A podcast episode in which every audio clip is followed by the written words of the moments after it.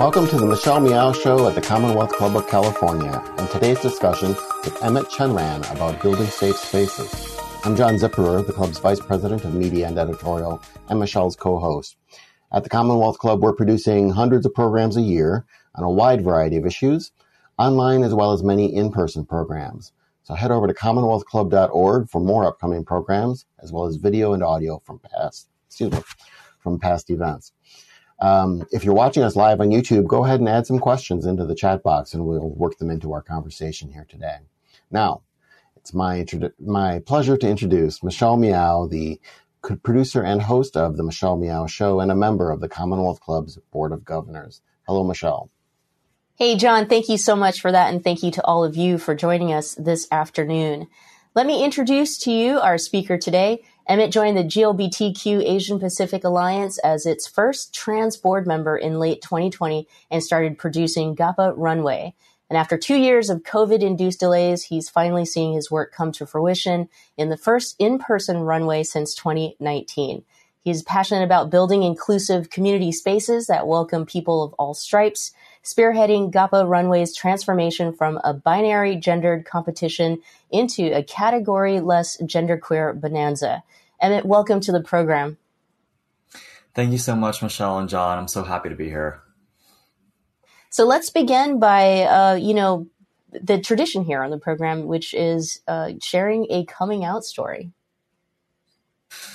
Yes, I recently relived my coming out experience because um, a story or an interview that I did for Elena Neal Sachs, who is a recent graduate of the UC Berkeley School of Journalism, um, just dropped on August 3rd, yesterday, on NPR Code Switch. So I had done this interview with her like a year ago, and um, listening to the episode on NPR yesterday, I was just like reliving all of the the coming out experiences and trauma that I was telling her. Um, so I'll I'll pick a few highlights to mention here. I think coming out. So I came out to my parents as trans in high school. I think in ninth grade, and I remember to prep for the conversation because I'm definitely not a fluent speaker of Mandarin by any means um, I looked up all the terms that were critical for the discussion at hand, like how to say transgender in Chinese and how to say like tomboy or things like that. And I remember also being sort of anxious about doing that because there are a lot of times when words that are neutral for identities or marginalized communities in English have an inherent stigma in other languages such as um, the Spanish word for gay is inherently a slur. There isn't really a neutral way to say it. And so I was very worried going into this conversation with my parents that I would not be able to present myself or my announcement to them in an inherently neutral way. Um, and then in, in years after that, I think they, my parents and family also obviously had to go through the very universal challenge of using new pronouns for their child. Um, but because Chinese Chinese pronouns sound the same when you say them out loud, it was always sort of hard for me to tell whether they were using the right pronouns or not. Like, are they referring to me by he or are they still saying she? And I just have no idea because I'm just hearing it out loud and it all sounds the same. So I think coming out to them in, in high school is definitely nerve wracking to say the least. Um, we're definitely much, all parties are more mellow about it now. Um, and I think we have an amicable relationship nowadays. You, you said you kind of went through this again with the release of this, the, of that interview. Well, what were your feelings of, of, of listening to it and, and such? And have you gotten feedback from others who've heard this? Yeah, I actually found out from a friend who just is an NPR Code Switch listener who DM'd me yesterday morning before I even woke up to say, "Hey, I realized that this was you on on the radio this morning," and I had no idea it was going to be dropping yesterday, so it was a pleasant surprise. I did have a lot of trepidation because um, Elena, the interviewer and the recent graduate from the Berkeley School of Journalism, she had also interviewed my mom, and I was not on that call, and I had said to her I don't want to talk to my mom about it. You can go talk to her about it. But I had not heard any of the footage from this call until yesterday. So I was very apprehensive going into it, kind of worrying about what I was going to hear from my mom because I had heard that she had cried during the call. And um, to my gratification, it was completely fine. She was, I'm sure they cut some footage as well, but what I heard from my mom was very comfortable to hear and honestly kind of heartwarming to hear as well. We'll go look for the interview, but curious to know, I mean, if you could pick one thing out of what your mom said that maybe surprised you or, you know, really affected you or impacted you, would you mind sharing that? Yes. Um, so the interviewer, Elena, she had sort of bit the bullet and asked my mom when you referred to Emmett in the third person in Chinese, like, or even in English, what do you think about the pronoun slip ups? Like, if you use he or she in English and you say she, like, what is that about? Um, and my mom had said to my sort of surprise, but also sort of expectation that sometimes it is just a fact of English not being her first language um, because of the the genderlessness of pronouns in Chinese. Like it just doesn't make as much of a distinction for her in her mind when she uses pronouns in English. But also that she and my dad have intentionally tried to be more thoughtful about using he for me, um, both verbally and in written text. So it was surprising to hear that part. That is interesting because I, I, I, know some other um, Chinese immigrants to the United States who uh, especially when they're kind of speaking fast, will use the wrong pronoun and not even in, in, an issue of, of trying to change what you're referring to one person as, but I mean, just in what they're, whatever they're kind of grasping for at the moment. And I didn't realize that, that, uh, the language they were coming from was, was, um, kind of structured differently. And I guess when I look over, I, my second language is German, where everything has a gender this computer is either male, female, or neuter, and this desk is, and this shirt, you know, everything. And uh, I, I, am sure somewhere in some PhD department at a university, someone's doing a study of, of how, um, and everything gendered uh, language is dealing with these things. I kind of like the idea of, of just the the same pronoun for everything just because everyone you know just because it it, it kind of gets over um, a lot of the hurdles that I think people are kind of going through. Um, but but this the, the, being on NPR and being a visible person in, in San Francisco and and and running Gapa Runway, how do you feel about being public? And you know, it's one thing again to kind of have to come out to your family and and and friends, is it are you comfortable speaking publicly and and and you know dealing with people recognizing you and, and talking to you? Or is that scary? What's that like? I definitely enjoy feeling part of the community. Um, i think from a young age like ever since i went to college and was able to start living as a man um, i felt very fulfilled by building and being part of community um, so much so that in in college I um, was on the board of the Queer and Asian Club that my school had, and we did a lot of things where we were just creating community spaces for people to come in to have conversations and to build coalitions with each other. Um, I think in in San Francisco, it's not been so much since I just moved to San Francisco in February of last year. But definitely since starting to produce Runway, and especially with Runway being in person this year, I've been able to really make connections with a lot of people in nightlife, in community organizing, um, in political action, and just seeing API people, and especially queer and trans API people, exist and inhabit comfortably all these different realms of society has been really cool to see because on the West Coast, I think it's really unique because so many Asian people have lived here for generations. Like one of my my best friends right now is a queer Asian man, and he's fourth or fifth generation in his family in the United States, which is mind boggling for me because on the East Coast, I'm from New York. Everyone is either first generation or just immigrated over. Like I was born in Beijing as well. I immigrated over when I was five, and just seeing the difference in mentality and sort of generational stability um, between API people on the West and East Coast has been really cool.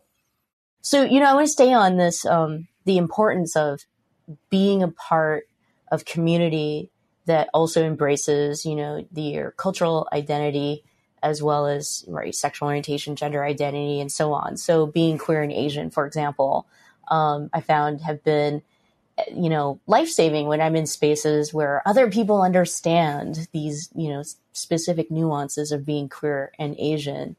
Uh, I'd love for you to share, you know, your perspective on right, like the the importance of an organization like GLBTQ Asian Pacific Alliance and holding space for us for issues that affect us. I think identity based groups are very necessary and needed, especially today. I think so. I guess talking about GAPA, um, GAPA or the GLBTQ Asian Pacific Alliance started in the 1980s as a support group um, in Berkeley for gay API men. And over the years, it spawned a newsletter, it spawned runway, it spawned theater and chorus and dance. Um, everything has come from this this identified need for a common space and organization to further the interests of, in the words of the time, uh, gay API men. And back in the 1980s, this was okay, I think, as a dynamic because there was a sister organization called Lavender Phoenix. Um, and they were the sort of Asian slash Pacifica sisters, they called themselves. And they were sort of uh, counterpart serving queer and maybe trans Asian Pacific Islander women in the Bay Area. But over the years, um, you know, I can only speak for GAPA from here on out but GAPA started doing a lot more political work. Um, GAPA has many friends who are either politicians or electeds in the city or around California who are either friends of Runway or the organization or people in the organization. And GAPA has really become a sort of leader, I think, in community organizing in the Bay Area. Um, when I joined in 2020, it was going through a period of rebirth because up to sort of 2019, GAPA had been GAPA Foundation, and there was a split in interest um, and in interest in direction from the board, where some people wanted to have GAPA be a more scholarship based organization, and that organization is now called Prism Foundation. So the people who wanted to give out scholarships did that through Prism Foundation. And then um, GAPA took on a whole new sort of masthead or helm and became the GLBTQ Asian Pacific Alliance. So I think that was a lot of sort of organ- organizational dynamics, but I think it reflects the changing movements and attitudes of various people in the community that nowadays we don't need – a support group um, for your your demographic where that's the only place you can get support from people in that demographic. I think nowadays it's very easy to organically meet people of your demographic and just meet them on the street or at a bar or at some other activity you do. Um, people are both more out about um, hidden identities and people also feel more comfortable being in spaces that are were not historically for their visible identity. So there's been a lot more intermingling, a lot more sort of uh, queering of many structures and spaces, and that makes GAPA a really exciting place to be in 2022. What's your sense of, of why GAPA has been successful in um, addressing needs and, and both as it's evolved as well as kind of what it's set up to do. Because there are a lot of organizations, as we know, that just kind of fall by the wayside or never are able to really catch on, you know, in, in whether it's from support or just participation. Why is GAPA successful? I would say GAPA has a very strong um, lever to pull in in its sort of intergenerationality on the board, which we are a working board, so we spend a lot of time with each other. Um, we socialize as well as organize events and decide on the five year plans of like the organization strategy as well. Like we do it all. So we spend a lot of time with each other, and there are people who have been in GAPA since the beginning. Like we're one of the members of the original rap groups in Berkeley. Um, and are still involved in GAPA now and are able to offer us that historic perspective on how GAPA and the Bay Area queer and trans scene has changed over the years. So I think that sort of aspect of having queer elders to draw upon um, is not a is not common for a lot of modern queer and trans young people because of the whole AIDS pandemic that wiped out so many people in that generation. Um, and as well as just people not really inhabiting intergenerational spaces nowadays. So I think that is a, a really strong boon that we have, a sort of um, headwind on our side or tailwind, I don't know. And otherwise, I think GAPA also because of its its long history with political action um, has also given a lot of people avenues to exercise their voices and to exercise their organizing skills um, in a time where it becomes increasingly easy to do nothing. Um, I was talking to my friend last night who's a school teacher for high school students, and he was saying, like, by far one of the biggest neuroses and worries that he sees in high school students nowadays and worries about for the future is that because people are so glued to their phones, they just see it as easier to do nothing than to do anything. Like when faced with any sort of challenge or action that might bring them outside of their comfort zones, they would rather retreat. And that I think has terrifying implications for the future of society. So I would hope that people continue to get involved with organizations like GAPA that have a strong propensity towards action, especially political action, and encourage people to either embark on that path or go further down that path and actually do things to further the, the state of society.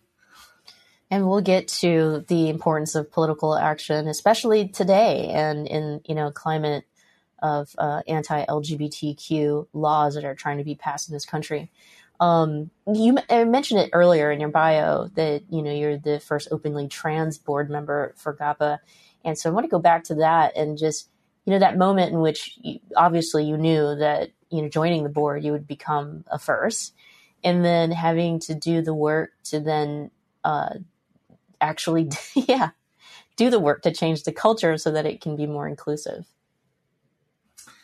Being the first trans board member I don't think it was as hard for me as it would be for a non-binary or a trans woman board member to join because GAPA is a quote unquote men's group. Like I do identify as a man. So the, the trans part of that is just sort of a by or a side fact, I guess. Um, and a lot of the behavioral things that I do or like the cultural media that I consume is in line with what other like queer men consume and do. So I think for me, it was not so hard to feel part of the group. Um, there are small things in terms of language or the way we think about trans issues nowadays that I and um, other non cis men on the board do have to correct people from time to time. But I think everyone does try their best. And um, it's also an, an exercise in sort of the praxis of integrating different different subgroups within the community. Like, are we going to get stuck up on um, someone being misgendered, or like, are we going to sort of try to overcome that on both sides to work towards the larger goals that we have?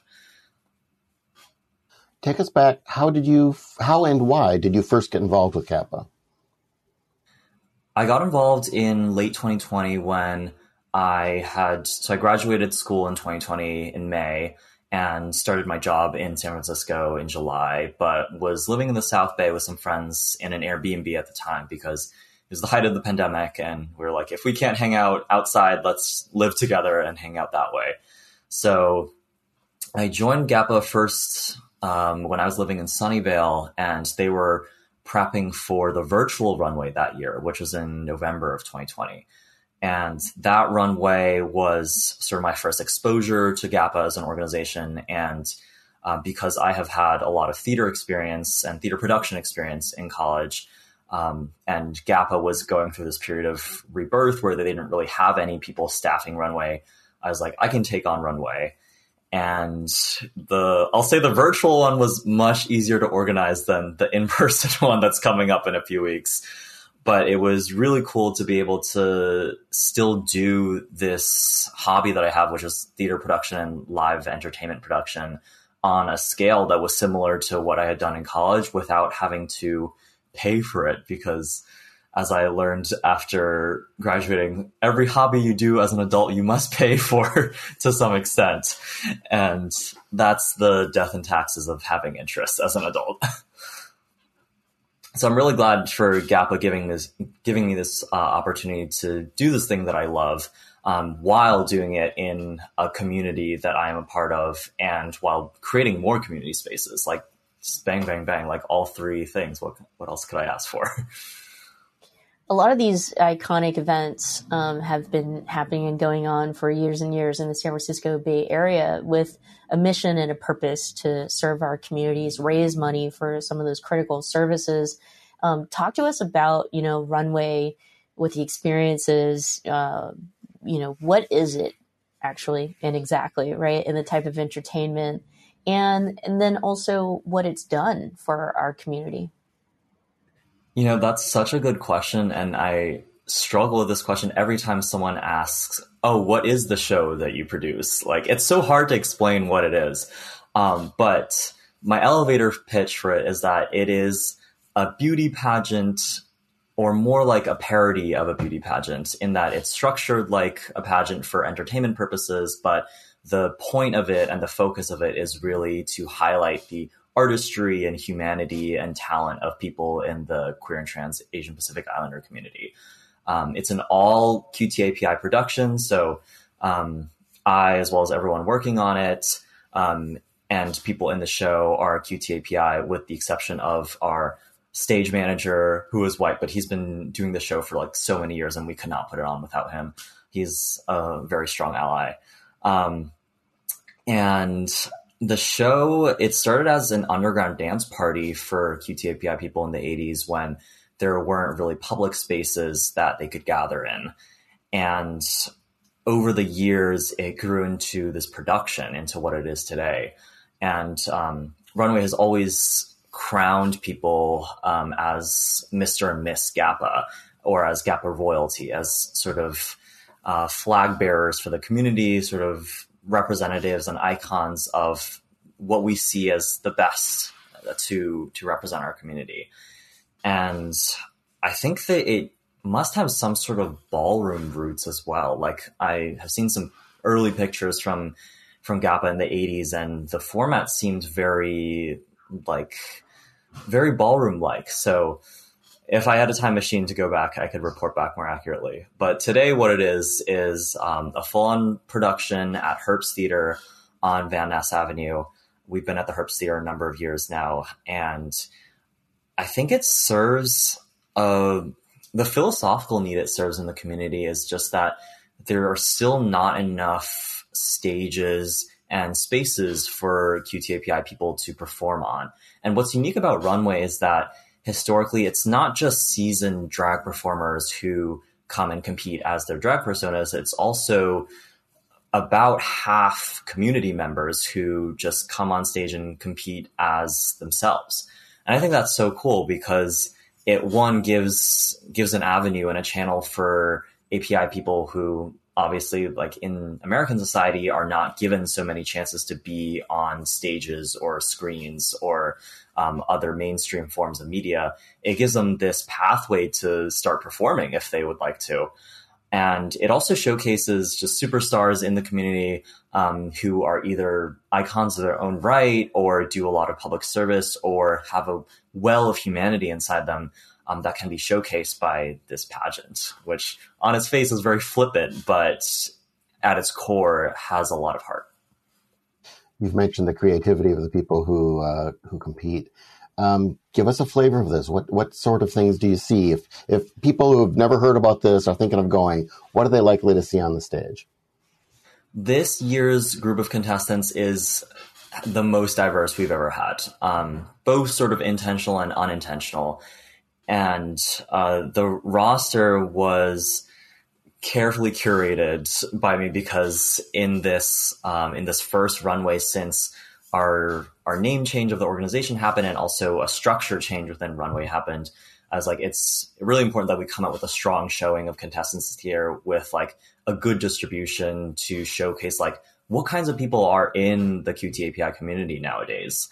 Um, because a lot of even people with even like queer and trans asian pacific islander people within our own community can become very pocketed and siloed um, so I think it's very important that when you come to such a showcase like this, we really bring out people from like all different nooks and crannies and put them on the stage.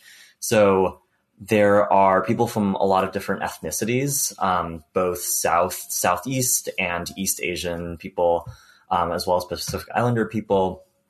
There are people who identify as um, genderqueer, as binary genders, um, as non-binary or uh, yeah so i guess we run the whole gamut in terms of gender expression um, in terms of masculinity versus femininity of expression as well as the actual like fantasies that they're going to perform on stage. So there's a first portion of the show where each contestant has to draw us into their world and make us believe in their fantasy for two minutes and they are doing things like pole dancing, roller skating, um, spoken word, rapping. Like there's such a cool variety of talents and fantasies that are going to be showcased at Runway. So I definitely encourage people to come out and experience uh, the first ever Runway pole dance. Like that's going to be a great time. Before we go on, tell people where they can find out more about it. How can they, are, are tickets on sale or when will they go on sale? How does that work? Yes, tickets have been on sale. You can go to gapa.org slash runway and there will be a ticket link at the very top of that page. Um, tickets are on sale up until the day of the show, which is August 13th. And we have almost filled up the orchestra and are currently selling dress circle tickets. And there are two tiers of tickets. There's a basic seating tier and a premium seating tier. Great. Thank you. That was my question anyway, so that's good. And we'll mention it again at the end of the program to remind everyone where you can get tickets. Um, you know, the I love what you had to say about just the intentional, you know, uh, efforts in making this as diverse and inclusive as possible, and it, it's so beautiful there has been, you know, the the growing pains I think in our community um, where folks have not necessarily wanted to or thought that it was important to do so to create space where it is inclusive when we think about gender identity, sexual orientation, uh, and so forth and so on. Um, and this is a question that I I'd written to you, but yeah, should our organizations, ones especially ones that you know were born um, nearly 50 years ago during the liberation movement be open and embrace the the fact that our movement has become a whole lot more inclusive and and also reprioritizing right uh, trans GNC voices or transgender nonconforming voices and people versus being you know gay lesbian centered if you will. There's definitely room for both because a lot of LGBTQ people who came of age in the 80s do identify very strongly with titles like lesbian or gay. Um, and I think there's a difference in mindset in that someone who's transmasculine nowadays, who was born 50 years ago, might identify very strongly as a butch lesbian, that there are sort of blurrings of lines and interminglings of categories and they and a lot of people across generations are saying the same things and identifying with the same sentiments or feelings or gender expressions, but are just talking about it or conceptualizing it in a different way. Um, and I think the main difference is that in maybe 50 years ago, one might stay the gender they were assigned at birth and say, I'm making this gender more expansive. Like I'm expanding what it means to be a woman um, I'm creating my own definition in that I can be a masculine woman. But nowadays, that same person might be more likely to say, actually, I don't want to associate with the woman label at all. I'd rather be trans masculine or non binary. And I don't think there's a right or wrong answer. Um, but in terms of the community as a whole, it's hard to reconcile these two trains of thought sometimes because they are definitionally sort of just opposing. But I think there's obviously room for everyone who has um, all these different approaches and life experiences to be in the community. We just all have to understand where other people are coming from and what their their life experiences were that led to them identifying with certain labels or types of thinking. Um, but I think strategically, because communities and coalitions are carried by the next generation of people in those communities, it is in our overall community's best interest to highlight and uplift the ways of thinking of the youngest generation because if they don't feel accepted and supported by older generations in the community, they're not going to organize and carry on the torch to for future generations. So yeah, I think strategically it's always for the best that we we align with the youngest generation's way of thinking about things. You mentioned uh, joining the board in 2020, um, and of course 2020 and 2021 and into 2022, we've been dealing with a pandemic and a lot of shutdowns, as obviously you know, with Runway being um, virtual for that time. Um, but I'm just kind of curious and like, what has that been like? Were there obviously, I mean, we've been seeing um, how you know being isolated has fueled a lot of mental health issues with people of all types, all areas, um, all across the country. Um, it's helped fuel this political upheaval we've had. It's helped fuel conspiracy. You know, I mean, there's been a lot of disruption that we've all been going through. I was just kind of wondering if you could kind of give us from from your perspective what you've gone through and what GAPA has gone through uh, during the pandemic. And congratulations on making it out because a lot of nonprofits have not. That's very true. And GAPA board members have been tirelessly working to make sure that we still have funding through it all. Um, there was a really big grant from, I think, Jack Dorsey that we got during last year that really enabled us one to sort of reinvigorated our, our energy stores and made us feel like you know we're we're doing the right stuff. Like if we can land this really big grant and institutional funding we're definitely doing what's needed for the community. And in the pandemic definitely a lot of programming was put on pause but we did still do a lot of pandemic friendly things. Like there was um, a hike that was held every month by our treasurer, Ray Pulmano, at the time. Um, we met outside as much as we could. We had runway virtually. Uh, for for runway in 2020, we prepared these like party packages that were like different swag items that various QTAPI orgs had do- donated to us, or like discounts from QTAPI owned businesses in the Bay. Um, and to save on money, we, me and Roland, who is um, the the social chair for GAPA, we like drove around and like personally delivered these packages to everyone in the Bay, and that definitely helped us uh, stay under budget. That was before gas was like six dollars a gallon. but um, otherwise, I think programming is definitely coming back more and more this year.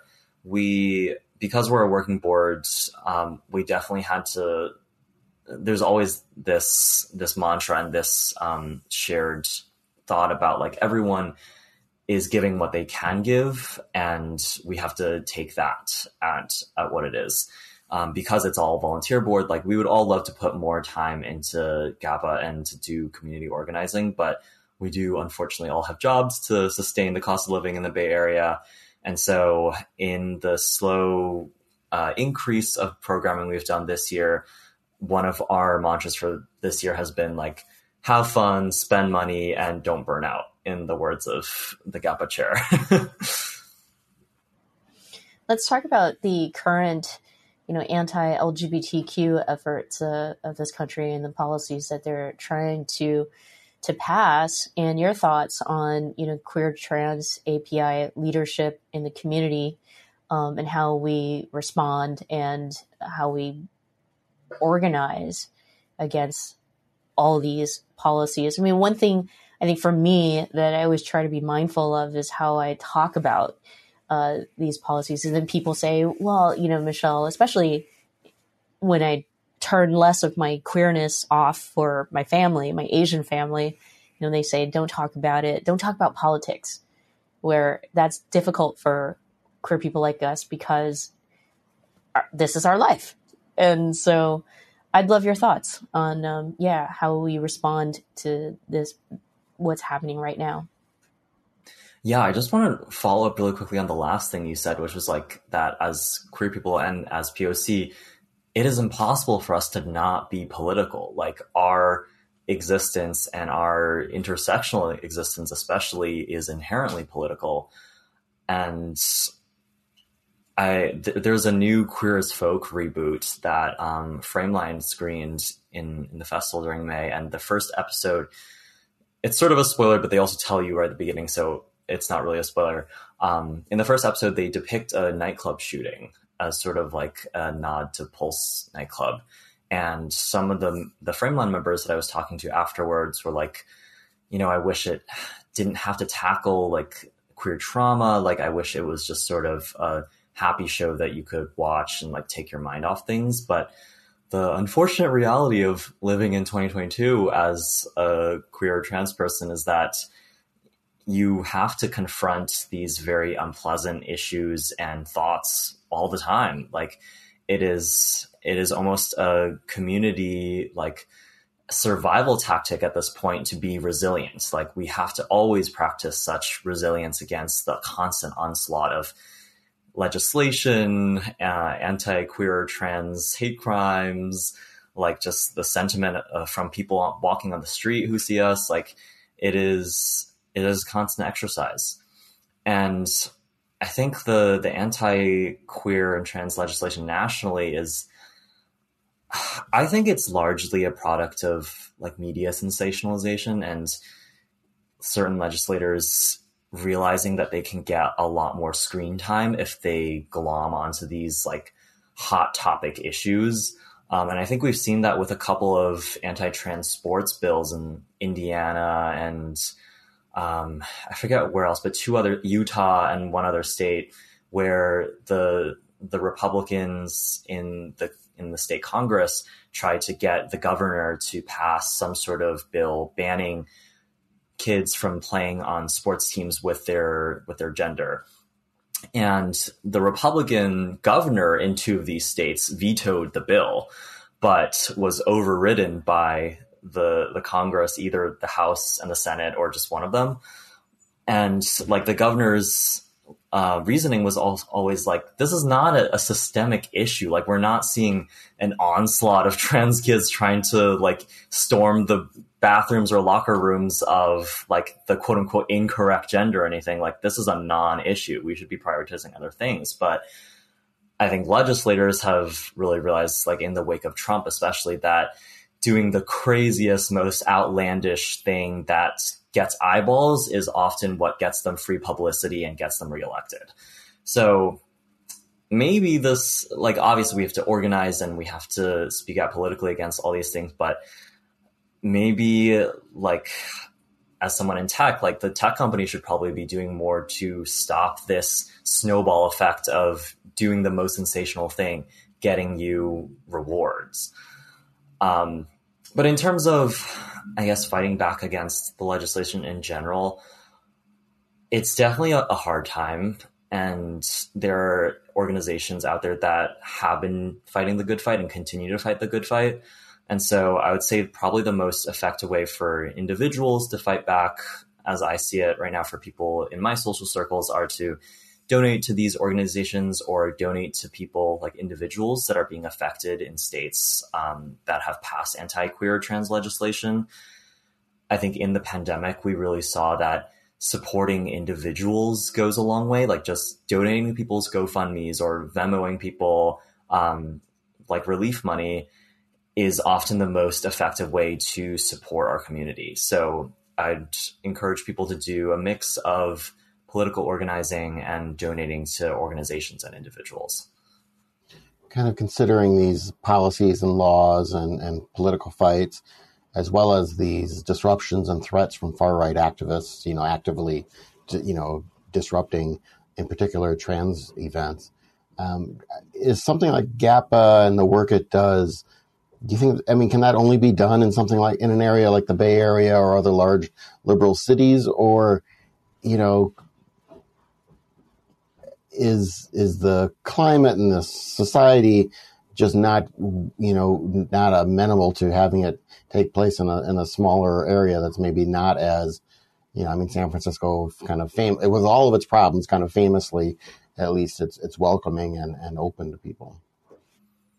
It's probably a double-edged sword in that in a place like San Francisco there is such a critical mass of queer and trans API people but at the same time, because there's so many people, there's a diffusion of responsibility. And a lot of people may think someone's out there doing it. Like, I'm sure there are a lot of people who are not in GAPA who see GAPA as probably like their stopgap of the, the queer and trans organization that will represent them. But even um, among but like even on the board, there is diffusion of responsibility when I ask like, Hey, who can help me do something for runway? sometimes there'll be crickets. Like it's definitely um, good in that like you see you can look around and see yourself represented in the people around you and not feel alone and be able to have friends and allies and supporters um, who look at look like you and who support people who look like you. But I imagine in rural areas there's a greater sense of urgency and that if you don't do it, who will? um, if you don't stand up and become a representative for queer, trans, or any other sort of demographic identity, who will do it for you? Um, so I think in in liberal cities, we are definitely spoiled in that so much of our social fabric we take for granted as having places like the Castro or places like uh, Queer Bars and Soma, and that is that definitely contributes to a sense of belonging and community. But at the same time, probably there are a lot of people who just live their lives in liberal cities and don't ever touch any sort of queer um, or trans or race related political issue and are able to do that, which is fine. Like queer and trans people deserve rest. Like we all deserve to just live our lives and not be constantly fighting for our existences. But um, there are pros and cons. one of the things that I loved uh, that GAPA did and many others in the community was establish, I think, the very first QTAPI or Queer Trans API Week, you know, during Pride Month, uh, which I think is incredibly necessary, especially around highlighting the issues that affect um, our queer and Asian identity. And one of that being, right, the anti Asian violence and hate that we had seen spike up uh, during COVID 19 can you talk a little bit about QTAPI Week, how you know it affected the community, and r- really draw attention to uh, getting other people's attention in the queer community to care about issues that affect queer, trans, Asian Americans? Yeah, one of the GAPA board members, uh, Michael Nguyen, was instrumental in getting QTAPI Week instrumented. And it was I wasn't too involved in it, but from what I saw, it was a lot of hard work, a lot of organizing and sheep herding and getting people on the same page.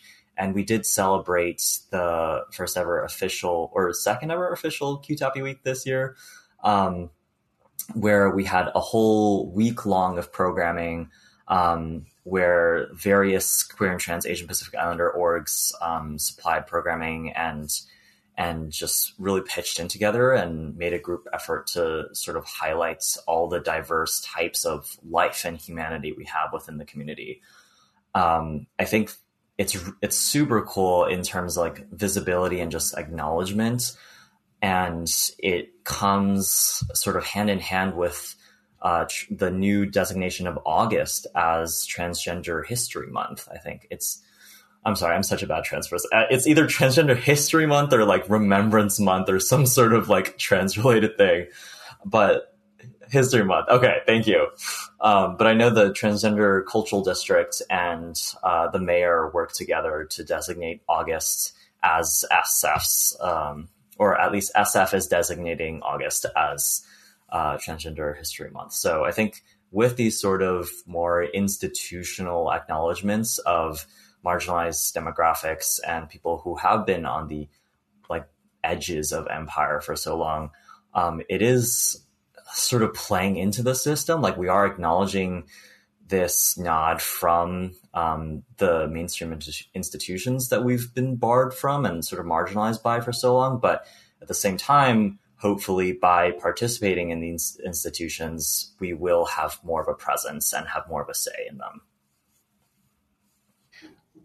What, looking forward, what are some services or programming or, or um, types of community gatherings or organizations, anything like that, that you would like to see made available in the area for QTAPI audiences and, and, and populations? I mean, what, what kind of a, I guess it's the what's next question and what can be done next?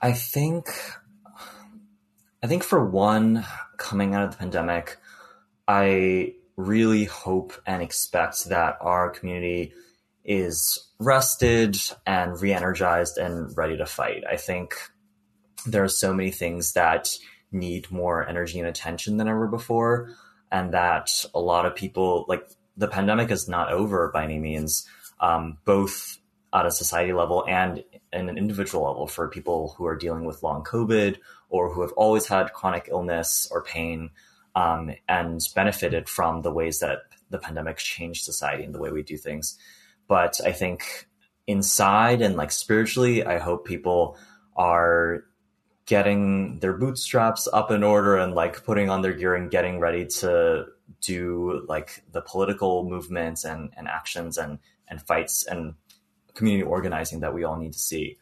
Um, I hope for the QTAPI community in the Bay Area that we continue to participate in in the politics of the Bay um, I think being as someone in tech, like it, it, I see too often people just move to the Bay and not be involved with anything relating to the Bay, just sort of pick what they want from the culture and the life of the Bay and not give anything back. Um, and I hope that the QTAPI community can be a leader um, and really demonstrate the ways to productively and helpfully and collaboratively engage with existing communities in the Bay Area to champion and uplift them without displacing them. Um, in terms of actual structural programs, I hope that we have more funding for artists um, from all backgrounds to pursue their art and to live. Um, like artists, especially suffer from the, the high cost of living in the Bay Area. And so I hope there's more support for people who who maybe don't make um, enough of their day jobs to live comfortably in the Bay Area so that they can continue to contribute to the culture of the Bay. Um, I hope that organizations are continue to sort of acknowledge the ways in which their their constituents, I guess, are evolving, and while preserving the the ties to previous communities or movements they've had, uh, like GAPA. Like I think GAPA with the name change and with the structural changes to runway is on the right track, but definitely not everyone's there. And we're also sort of defining what it means to like be there. Like, is what we have right now actually the most optimal way for us to sort of preserve tension and, and healthy differences within the community? Like, we don't want it to be a homogenous community. So, sort of defining like what is the most ideal way for a very diverse and and different community to um, to exist in harmony with itself. Um, I hope that the Bay Area will continue to get cheaper for people to live in, uh, especially queer and trans people, and especially POC. And I think, um, I think, unfortunately, it'll society and the bay will probably stay the same slash like get a little bit worse before it gets better for the long run but that as we see throughout history it's always an oscillation. Um, things are definitely getting a little worse in terms of legislation right now but hopefully that just means that we're on the precipice of an upswing. Thank you so much for that and that was beautifully said. Um, I wanted to, you know, you had mentioned the changes, the structural changes, still obviously a whole lot of work to do, but it would be great to talk a little bit about how it's changed GAPA and its membership. You know, are you seeing the benefits from changing the name and you know making the structural changes like of GAPA Runway? It's hard to quantify just how much impact it's had. Um, obviously, since we can't, it's really hard to measure that. But I think we are seeing, like, even just having certain ideas and the name spoken into existence still move the needle. Um, there, we created an advisory board comprised of entirely like non-cis men, um, which I also meet with sometimes, and that's been a step forward for GAPA.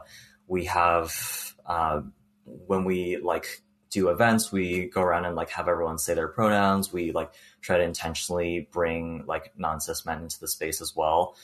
I think the way it and especially oh with runway most of all so runway has always been binary gendered to have mr and miss GAPA titles as for the winners um, but since last year there wasn't a runway last year but we made this change last year um, we got rid of the two binary gendered categories and all the contestants just compete in in one category now and it's the two highest scoring people who win and they're called GAPA royalty instead of mr and miss GAPA um, and I think that with Runway being such a large platform um, and such a big event that people go to, that has also started a lot of like gears turning in people's heads about like why do they do that? Um, what what reasons or what benefits and, and drawbacks do they have for doing that? So I think at the very least, the name change and our sort of intentional um, integration of non cis men into the, the organization has sparked certain conversations and ideas in people's heads that may not have been there before. I think it's probably a little early to say like just how much this one year's changes have made um, in the the grand scheme of how GAPA interacts with community, but I think it was the right time and the right thing to do, and we can only continue to do that going forward. What was there any negative brushback to making that change? For Runway, there definitely was some pushback, um, valid pushback uh, for sure, because Runway has historically had the Mr. GAPA category, which were usually cis gay men um, competing as themselves. And so Runway did historically give Asian men who are typically emasculated by Western media a platform to to take their expression and their gender into their own hands, um, to sort of both queer the the representation of what it looks like to be an Asian man on a stage, um, but also explore their own relationship to gender and femininity and masculinity.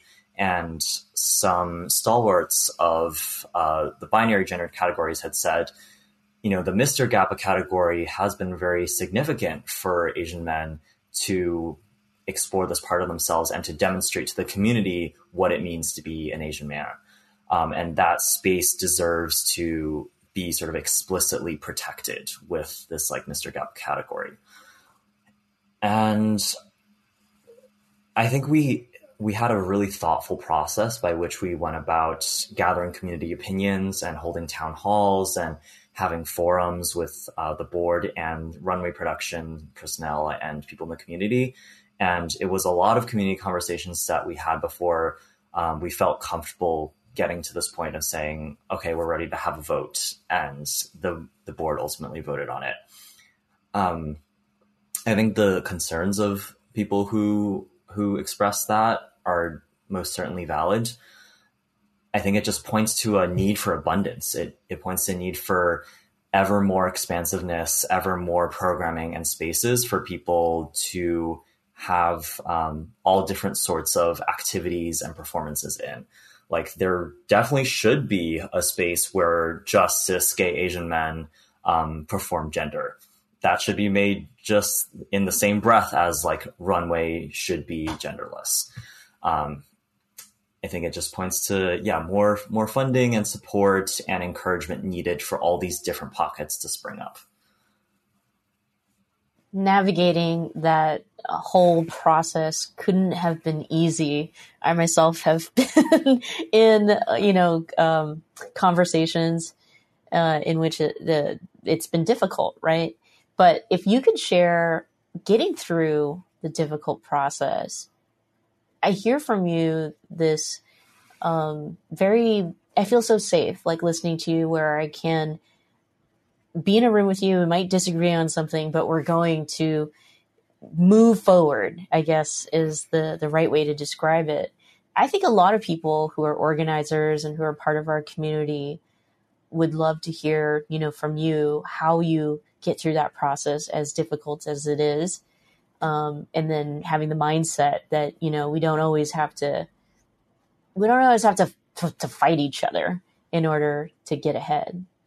For sure. I think my day job actually helps with this a lot because I'm a product manager and a lot of what that entails is just influencing people and getting people to align and see the same see on eye to eye. Um, and I think what I do is try to like get on the same page as people in terms of our like very high level goals. Um, I read Dale Carnegie's like How to Win Friends and Influence People way back when in like middle school or something. But I remember one like piece of fluff that he had in there was like when you're talking to someone, try to make them verbally agree with you at least three times. Like if you're talking to I don't know, like a customer service representative, you could be like, we both know that like so your company is like the foremost leader in in manufacturing whatever right and yes and then you do that two more times and then after they sort of felt that they're in agreement with you you can sort of delve into the places where you might differ so i think um, broad strokes i definitely try to align with people in terms of like our overarching goals and say you know we're all on the same team here we are all approaching this with good intentions. I hope um, the the details we do need to sort out, but like let's just keep our eyes on the overarching goal, and we can try to discuss um, what the methodology or like mechanism by which we can get there is. I'm actually I'm glad you a couple times touched on the tech world, and and I kind of want to. So for my last question, I, I want to get into that. It's just a few years even before the pandemic uh, the tech world had a big, if you will, come to Jesus moment, and they were admitting, "Yep, we suck as far as diversity. We're terrible at it. Here we are. We're, you know, whatever, hugely white and Asian, and and you know, pretty much that's it. We're going to try really, really hard." To change that. And like the next year, the numbers came out and they were like just as bad. But from from your position inside, how how and and not just racially, but as far as LGBTQ people, how is the tech industry doing? Give it a report card, if you would. the tech industry is definitely trying, but there you definitely hear incidents here and there of like um, every time someone, usually like a POC, leaves a company with a bad taste in their mouth, like it usually was due to individual experiences that they had within the company. So it, it is by no means like a utopia. Um, I think from my friends and the people that I know in the tech scene, um, typically the like most of one's experiences will be fine and devoid of any sort of problematic interactions, unless you're black. Um, and if you're black, it can have a, a significantly higher percentage of experiences that are problematic. But even so, like it's not it's not so dismal as it was maybe a decade ago. Um, I think a lot of structural changes have been put in in terms of recruiting pipelines, in terms of partnering with diverse university organizations, um, and like programs like a program that I did in high school is called Girls Who Code, who um, they just try to funnel more women and girls into into computer science. And so a lot of these things have slowly all been coalescing and like starting to make an impact and a change. And I think in 10 more years, we'll see a really drastic difference in terms of numbers. But I think right now we're just seeing all these different various pockets of society working towards the same goal. Their efforts are finally kind of paying off um, and, and are starting to make an effect on the numbers. Emmett, want to thank you so much for your leadership. I think San Francisco, the Bay Area, and GAPA is incredibly lucky to, to have you. And uh, we're really looking forward to Runway this year. So, our final question for you is just to repeat again how do we get tickets to GAPA Runway? When is it? And all that good stuff. Yes, please come to the show. Um, I know I didn't say too much about like what the show actually is still. There's, but it's going to be super entertaining. I promise. Um, I personally do not recommend live shows lightly. And I'm saying, even if I were not the producer for the show, I would still recommend it to you. It's going to be August 13th at 7 p.m. at Herbst Theater, which is 401 Van Ness Avenue in San Francisco. You can get tickets by going to gapa.org slash runway, and there'll be a big ticket button at the top of the page. Um, you can also, if uh, you're financially struggling, you can reach out to me at prod, P-R-O-D, at gapa.org to volunteer. And we really hope to see you there. It's going to be an amazing night. Thank you so much. Well, thank you to all of you for joining us for this program and in, in insightful conversation around how we build safe spaces for all of our communities. And a special thanks to our guest speaker today, Emmett Chen Ran of GAPA or GLBTQ Asian Pacific Alliance. John? Thanks again to our special guest on today's program, and of course, everyone watching and listening online. You can go to commonwealthclub.org slash MMS and see our upcoming programs uh, on a number of topics, including the man who who directed every episode of Will and Grace. And we've got uh, upcoming authors and other speakers all lined up. It's gonna, we've got a great. We're, this is a great year for us. So find out at CommonwealthClub.org/slash/mms. In the meantime, stay safe and have a good rest of your week. Bye.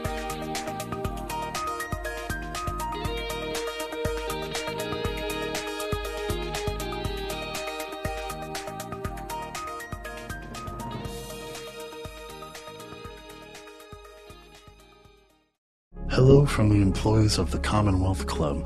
We want to take a moment to acknowledge the international crisis taking place in Ukraine and highlight an organization providing humanitarian assistance to people living in or fleeing Ukraine because of the war. Outright Action International is an organization dedicated to fighting for the human rights of lesbian, gay, bisexual, transgender, intersex, and queer people everywhere. In response to the Russian invasion, Outright established a Ukraine Fund to support local partners in Ukraine and neighboring countries who are providing emergency assistance to LGBTIQ people in need of safe shelter, food, medical care, transportation for those fleeing the country, and other types of humanitarian support. Because mainstream humanitarian systems too frequently leave LGBTIQ people behind. We encourage you to learn more about how to support Outright's important work by visiting outrightinternational.org slash Ukraine. Thank you for listening.